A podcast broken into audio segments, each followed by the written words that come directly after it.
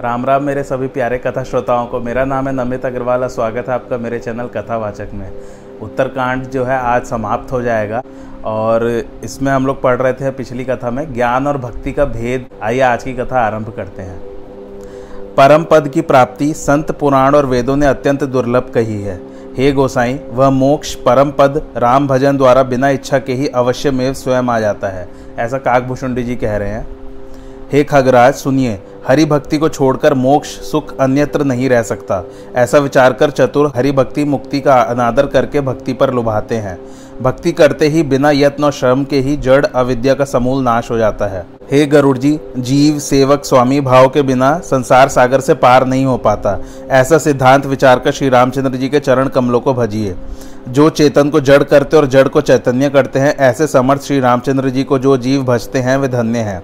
हे गरुड़ ज्ञान का सिद्धांत मैंने समझाकर कहा, अब भक्ति रूपी मणि की महिमा को सुनिए। राम भक्ति रूपी सुंदर चिंतामणि जिसके हृदय में निवास करती है, उसको रात दिन प्रकाश प्राप्त रहता है। मोह रूपी दरिद्र पास नहीं आता और लोभ रूपी हवा भी उसे नहीं बुझाती। तब अविद्या रूपी और घोर अंधकार मिट जाता है और संपूर्ण विकार रूपी फतिंगों का झुंड नाश हो जाता है। काम आदि खल उसके पास नहीं जाते जिसमें राम भक्ति होती है। जिसके प्रभाव से विष, अमृत के समान और शत्रु हितकारी हो जाते हैं, उस मणि के बिना कोई सुख नहीं पाता। भक्ति प्रताप से मानस रोग नहीं व्यापते, जिसके अधीन जीव दुखी हैं। राम भक्ति रूपी मणि जिसके हृदय में बसती है, उसको स्वप्न में भी लवलेश मात्र दुख नहीं हो सकता। वह मणि यद्यपि जगत में प्रसिद्ध है, तथापि बिना श्री रामचंद्र जी की कृपा के कोई नहीं पाता। उसके पाने का सरल उपाय है, परंतु भाग्यहीन मनुष्यों से ठुकरा देते हैं। जो प्राणी प्रीति के साथ खोजता है, वह समस्त सुखों की खान भक्ति मणि को पाता है। वैराग्य रूपी ढाल और ज्ञान रूपी तलवार लेकर मद, लोभ और अज्ञान रूपी शत्रुओं को मारकर जो विजय प्राप्त करता है, हे गरुड़ जी देखिए, वही श्री राम जी का भक्त है। तब पक्षीराज गरुण प्रेम के साथ बोले, हे कृपनाथ, यदि आपकी मुझ पर प्रीति है तो मुझे अपना सेवक जानकर मेरे सात प्रश्नों के उत्तर विस्तार पूर्वक कहिए। हे मतिधीर स्वामी, यह कहिए कि सबसे दुर्लभ शरीर कौन है? बड़ा दुख कौन है और सबसे बड़ा सुख कौन है? यह विचार का संक्षेप में कहिए। संत और असंतों के भेद आप जानते हैं, उनका सहज स्वभाव बखान कर कहिए। वेद में प्रसिद्ध महान पुण्य कौन है? अत्यंत विकराल पाप कौन है, उसको भी कहिए। मानस रोग समझा कर कहिए। आप सर्वज्ञ और मुझ पर बड़ी कृपा रखते हैं। भुषुंडी जी ने कहा, हे तात, आदर के साथ सुनिए, यह नीति मैं संक्षेप में कहता हूँ। मनुष्य शरीर के समान कोई शरीर नहीं जिसको जड़ चेतन सब चाहते हैं। जो नरक, स्वर्ग और मोक्ष की सीढ़ी है, ज्ञान, वैराग्य और भक्ति के सुख को देने वाली है। जो मनुष्य शरीर को धारण कर श्री रामचंद्र जी का भजन नहीं करते, विषयासक्त होते हैं, वे नीच से भी नीच हैं। वे पारसमढ़ी हाथ से फेंक देते हैं और सुवर्ण के बदले कांच लेते हैं। संसार में दरिद्रता के समान दुख नहीं है, संत समागम के समान कुछ सुख नहीं है। हे पक्षीराज, संतों का सहज स्वभाव है कि वचन, मन और शरीर से परोपकार करना है। संत दूसरों की भलाई के लिए दुख सहते हैं, अभागे दुर्जन दूसरों को दुख देने के लिए कष्ट भोगते हैं। संत जन भोज पात्र के समान है, जो दूसरों के कल्याण के लिए विपत्ति सहते हैं। दुष्ट जन पराई संपत्ति नाश करके स्वयं नष्ट हो जाते हैं। संतों का उदय सदा सुखकारी है, जैसे सूर्य चंद्रमा का उदय होना संसार के लिए सुखदायी है। वेद में विख्यात उत्तम धर्म अहिंसा है, पर निंदा के समान अन्य बड़ा पाप नहीं है। ब्राह्मण की निंदा करने वाला बहुत से नरक भोग कर कौए का शरीर धारण कर संसार में जन्म लेता है। जो अभिमानी देवता और वेद की निंदा करते हैं, वे रौरव नरक में पड़े रहते हैं। संतों की निंदा करने वाले जीव उल्लू के समान हैं, जिन्हें अज्ञान की रात्रि प्रिय है और जो ज्ञान रूपी सूर्य से विमुख हैं। जो मूर्ख सबकी निंदा करते हैं, वे चमकादड़ होकर जन्म लेते हैं। काकभूषुंडी जी कहते हैं, हे तात, अब मानस रोगों को सुनो, जिससे सब लोग दुख पाते हैं। अज्ञानता सब व्याधियों का मूल कारण है, जिससे बहुत पीड़ा उत्पन्न होती है। काम रूपी वात कफ रूपी अपार लोभ और क्रोध रूपी निपित, नित्य छाती को जलाते हैं। हे भाई, जब ये तीनों भाई प्रीति करते हैं, तब दुखदायी रोग उत्पन्न होता है। नाना प्रकार की दुर्गम अभिलाषाएँ, सब तरह की पीड़ाएँ जिसका नाम कौन जान सकता है? ममता दाद रूप है, ईर्ष्या खुजली है, हर शोक बड़ा भारी गले का रोग है। दूसरे के सुख को देखकर जलना क्षय रोग है और दुष्टता तथा मन की कुटुलता कुष्ठ रोग है। अभिमान अत्यंत दुखदायी गठिया रोग है दंभ पाखंड, मद और मान नेहरूवार रोग है। तृष्णा जलोदर रोग है और तीनों प्रकार की इच्छाएँ तरुण अंतरिया ज्वर है। डाह और अज्ञान दो प्रकार के ज्वर हैं, कहाँ तक कहूँ इस तरह अनेक प्रकार के रोग हैं। मनुष्य एक ही व्याधि से मर जाते हैं और ये तो अनेक असाध्य रोग हैं, जो निरंतर जीव को दुख देते रहते हैं। फिर वह कैसे स्थिर रह सकता है? हे गरुण, नेम, धर्म, आचार, तप, यज्ञ, जप और दान रूपी करोड़ों औषधियाँ हैं, फिर भी इनसे रोग नहीं जाते। इस प्रकार से समस्त जगत के जीव रोगी हैं, जिन्हें शोक, हर्ष, भय, प्रीति और कभी वियोग होता है। इस प्रकार मैंने मानस रोगों को थोड़ा कहा, जो सबको है, परंतु कोई कोई ही देख पाते हैं। ये रोग जान लेने पर यद्यपि कम हो जाते हैं, पर नाश नहीं होते। विषय रूपी कुपथ्य पाकर मुनियों के मन में भी उत्पन्न होते हैं। बेचारे मनुष्य तो क्या चीज़ है? श्री रामचंद्र जी की कृपा से यदि इस भांति संयोग बन जाए तो सब रोग नाश हो जाते हैं। श्रेष्ठ गुरु रूपी वैद्य के वचनों में विश्वास हो और संयम से रहें, विषयों की आशा न करें। श्री रामचंद्र जी की भक्ति संजीवनी, जड़ी है और श्रद्धा से पूर्ण बुद्धि अनुपान है। इस प्रकार से भले ही वे रोग नष्ट हो, नहीं तो करोड़ों यत्न करने पर भी नहीं छूटते। हे गोसाई, मन को तब आरोग्य जानना चाहिए जब हृदय में वैराग्य रूपी बल बढ़ जाए। सुबुद्धि रूप, भूख, नित्य नवीन बढ़ने लगे और विषयों की इच्छा रूपी निर्बलता चली जाए। जब निर्मल ज्ञान रूपी जल से मनुष्य स्नान करता है, तब हृदय में श्री रामचंद्र जी की भक्ति छा जाती है। शिव जी ब्रह्मा सुखदेव संकादि और नारद आदि मुनि जो ब्रह्मा के विचार में प्रवीण है, हे गरुण, यही सबका मत है कि श्री राम जी के चरण कमलों में स्नेह कीजिए। वेद पुराण सब सदग्रंथ कहते हैं कि श्री रामचंद्र जी की भक्ति के बिना सुख नहीं है। हे गरुड़ जी, मैं तुमसे निश्चित किया हुआ सिद्धांत कहता हूँ, मेरा वचन झूठा नहीं है। जो भगवत भजन करते हैं, दुस्तर संसार रूपी समुद्र से पार हो जाते हैं। हे नाथ, मैंने यह अनुपम चरित्र अपनी बुद्धि के अनुसार कहा है। हे गरुड़, वेद की निश्चित की हुई बात है कि सब कामों को त्याग श्री रामचंद्र जी का भजन करना चाहिए। प्रभु श्री राम जी को त्याग कर किसकी सेवा करनी चाहिए, जिनकी मेरे जैसे शट पर भी प्रीति है?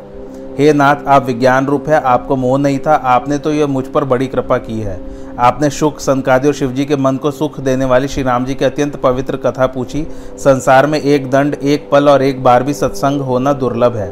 हे गरुड़ जी, हृदय से विचार कर देखिए कि क्या मैं श्री रामचंद्र जी के भजन का अधिकारी हूँ। पक्षियों में नीच सब तरह से अपवित्र, मुझको भी श्री राम जी ने जगत प्रसिद्ध और पावन बना दिया।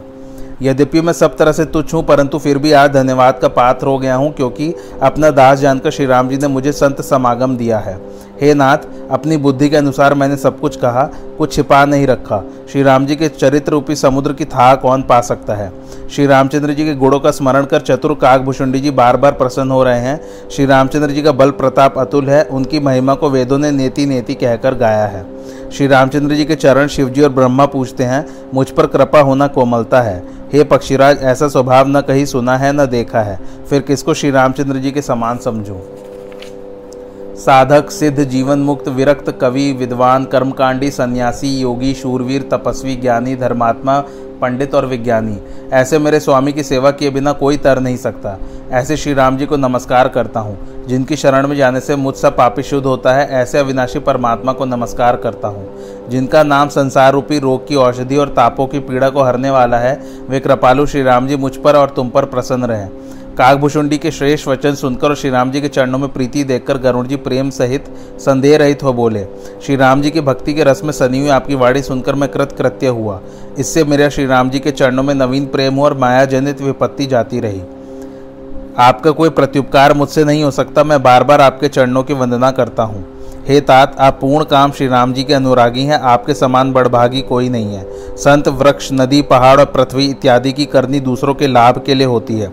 कविश्वरों ने संतों का हृदय मक्खन के समान कहा है, परंतु कहना नहीं जाना क्योंकि मक्खन तो अपने ही ताप से पिघलता है, पर पवित्र संत पराय दुख से पिघलते हैं। शिवजी कहते हैं, हे पार्वती बार बार पक्षी श्रेष्ठ गरुण जी ने कहा कि आपकी कृपा से मेरे सब संशय दूर हो गए। मुझे सदा अपना सेवक जानकर कृपा बनाए रखना। फिर धीर बुद्धि करुण जी काकभुषुंडी जी के चरणों में सिर नवाकर श्री रामचंद्र जी को हृदय में रखकर बैकुंठ को चले गए। शिवजी कहते हैं, हे पार्वती, संतों के समागम के समान दूसरा कुछ लाभ नहीं है और वह भी श्री राम जी की कृपा बिना नहीं होता। वेद पुराण ऐसा कहते हैं। मैंने अत्यंत अत्यंत पवित्र इतिहास कहा, जिसे सुनने से वह बंधन छूट जाता है।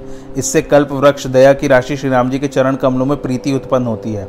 मन, वचन और कर्म से उत्पन्न हुआ पाप नष्ट हो जाता है। जो मन लगाकर इस कथा को कानों से सुनते हैं तीर्थ यात्रा, शुभ साधनों के समूह, योग, वैराग्य और ज्ञान की निपुणता, नाना प्रकार के शुभ कर्म, धर्म, व्रत, दान, संशय, इंद्रिय दमन, जप, तप, अनेक प्रकार के यज्ञ, जीवों पर दया, ब्राह्मण तथा गुरु की सेवा, विद्या, नम्रता और ज्ञान की बढ़ाई। जहाँ तक वेदों ने साधन कहे हैं, पार्वती, उन सबों का फल भगवत भक्ति है। वह श्री राम जी की भक्ति जिसकी महिमा श्रुतियों ने गाई है, श्री राम जी की कृपा से कोई एक पाते हैं। मुनियों द्वारा दुर्लभ हरि भक्ति वे मनुष्य बिना प्रयास के पाते हैं, जो विश्वास पूर्वक इस कथा को सर्वदा सुनते हैं। वही सर्वज्ञ, वही गुड़ी वही ज्ञानवन, वही पृथ्वी का आभूषण, वही पंडित, वही दानी, वही धर्मात्मा और वही कुल का रक्षक है, जिसका मन श्री राम जी के चरणों में लगा है। वही नीति निपुण, वही परम चतुर है, उसी ने वेद का सिद्धांत ठीक तरह से जाना है। वही कवीश्वर है, वही पंडित है, वही रणधीर है, जो छल कपट को त्याग कर श्री राम जी को भजता है। वह देश धन्य है जो गंगा जी है, वह स्त्री धन्य है जो पतिव्रता है। वह राज धन्य है जो नीतिज्ञ है और वह ब्राह्मण धन्य है जो अपने धर्म से विरत नहीं होता। वह धन धन्य है जिसकी प्रथम गति है, वह बुद्धि धन्य है जो पवित्र कार्य में लगी रहती है। वह घड़ी धन्य है जब सत्संग हो, उस ब्राह्मण का जन्म धन्य है जिसमें अखंड भक्ति हो। हे पार्वती, सुनो, वह कुल धन्य, जगत पूज्य और अत्यंत पवित्र जिसमें श्री रामचंद्र जी की भक्ति में रत विनीत मनुष्य उत्पन्न होते हैं। यद्यपि मैंने पहले गुप्त रखी थी, तथापि अब वह कथा बुद्धि के अनुसार मैंने वर्णन की है। हे पार्वती, तुम्हारे मन में प्रीति बढ़ी हुई देखकर मैंने श्री रामचंद्र जी की कथा तुम्हें सुनाई। यह कथा दुष्ट और हटी स्वभाव वाले से नहीं कहनी चाहिए, जो मन लगाकर हरि की लीला न सुनता हो, जो लोभी, क्रोधी तथा कामी और जो चराचर जगत के स्वामी श्री रामचंद्र जी को न भजता हो, उससे इस कथा को न कहना चाहिए। जो ब्राह्मण से द्रोह रखता हो, उसे यह कथा कभी न सुनाए, चाहे वह इंद्र के समान राजा क्यों न हो। राम कथा के अधिकारी वे ही हैं जिनको सत्संगति बहुत ही प्यारी है। जो गुरु के चरणों में प्रेम रखते हैं नीति में तत्पर और ब्राह्मणों के सेवक हैं वे ही रामकथा के अधिकारी हैं। जिन्हें रघुनाथ जी प्राण प्रिय हैं उन, उनको यह दुख अधिक सुख देने वाली है। जो श्री राम जी के चरणों में प्रीति अथवा जो निर्वाण पद अथवा मोक्ष चाहते हैं वे इस कथा को भाव सहित अपने कान रूपी दोनों छेदों में भरकर पान करें। हे पार्वती, मैंने कलयुग के पापों की नाशक तथा मन के मैल को हरने वाली श्री राम जी की कथा का वर्णन किया, जो सांसारिक रोगों के लिए संजीवनी बूटी है। वेदों ने इसकी महिमा को बहुत गाया है। इसमें सुंदर सात सोपान सोपान अर्थात सीढ़ियाँ हैं, जो रघुनाथ जी की भक्ति के अनेक रास्ते हैं। जिस पर भगवान की बड़ी कृपा होती है, वही इस रास्ते पर पाव रखता है। जो मनुष्य कपट त्याग कर इस कथा को गाएँगे, उनकी मनोकामना सिद्ध होगी। यह कल्याणमय कथा सुनकर पार्वती जी के मन को बहुत अच्छा लगा। वे बोली, हे नाथ, आपकी कृपा से मेरा संदेह दूर हो गया और श्री राम जी के चरणों में नवीन स्नेह उत्पन्न हुआ। हे विश्वनाथ, मैं आपकी कृपा से सफल मनोरथ हुई। मुझे दृढ़ राम भक्ति उत्पन्न हुई और मेरे संपूर्ण क्लेश नष्ट हो गए। पूर्व काल में सुकवि शिवजी ने जिस अत्यंत कठिन रामायण को रचा था, जिससे श्री राम जी के चरण कमलों में प्रीति होती है, उसी को बहुत मान देकर श्री राम जी के नाम में तत्पर तुलसीदास ने अपने अंतकरण के अंधकार को दूर करने के लिए इस रामचरित मानस को भाषाबद्ध किया। यह रामायण पुण्य रूप पापों को दूर करने वाली, सद्या कल्याणकारिणी, विज्ञान और भक्ति को देने वाली है, माया, मोह और मलिनता को दूर करने वाली, अत्यंत निर्मल प्रेम रूपी जल से भरी हुई और शुभ है। इस रामचरित मानस में जो मनुष्य भक्ति पूर्वक डुबकी लगाते हैं, वे संसार रूपी सूर्य के प्रचंड किरणों से नहीं जलते सर्वदा आनंद पाते रहते हैं। तो कथा श्रोताओं उत्तरकांड समाप्त होता है। अगला कांड जो है, वो आखिरी कांड होगा रामायण का, जो कि आठवां कांड है। उसका नाम है लवकुश कांड। वो हम आरंभ करेंगे अगले एपिसोड से। आप लोगों को कैसी लगी आज की कथा, मुझे कमेंट करके ज़रूर बताइए और मेरे चैनल कथावाचक को लाइक, शेयर और सब्सक्राइब ज़रूर कीजिए। थैंक्स फॉर वॉचिंग, धन्यवाद।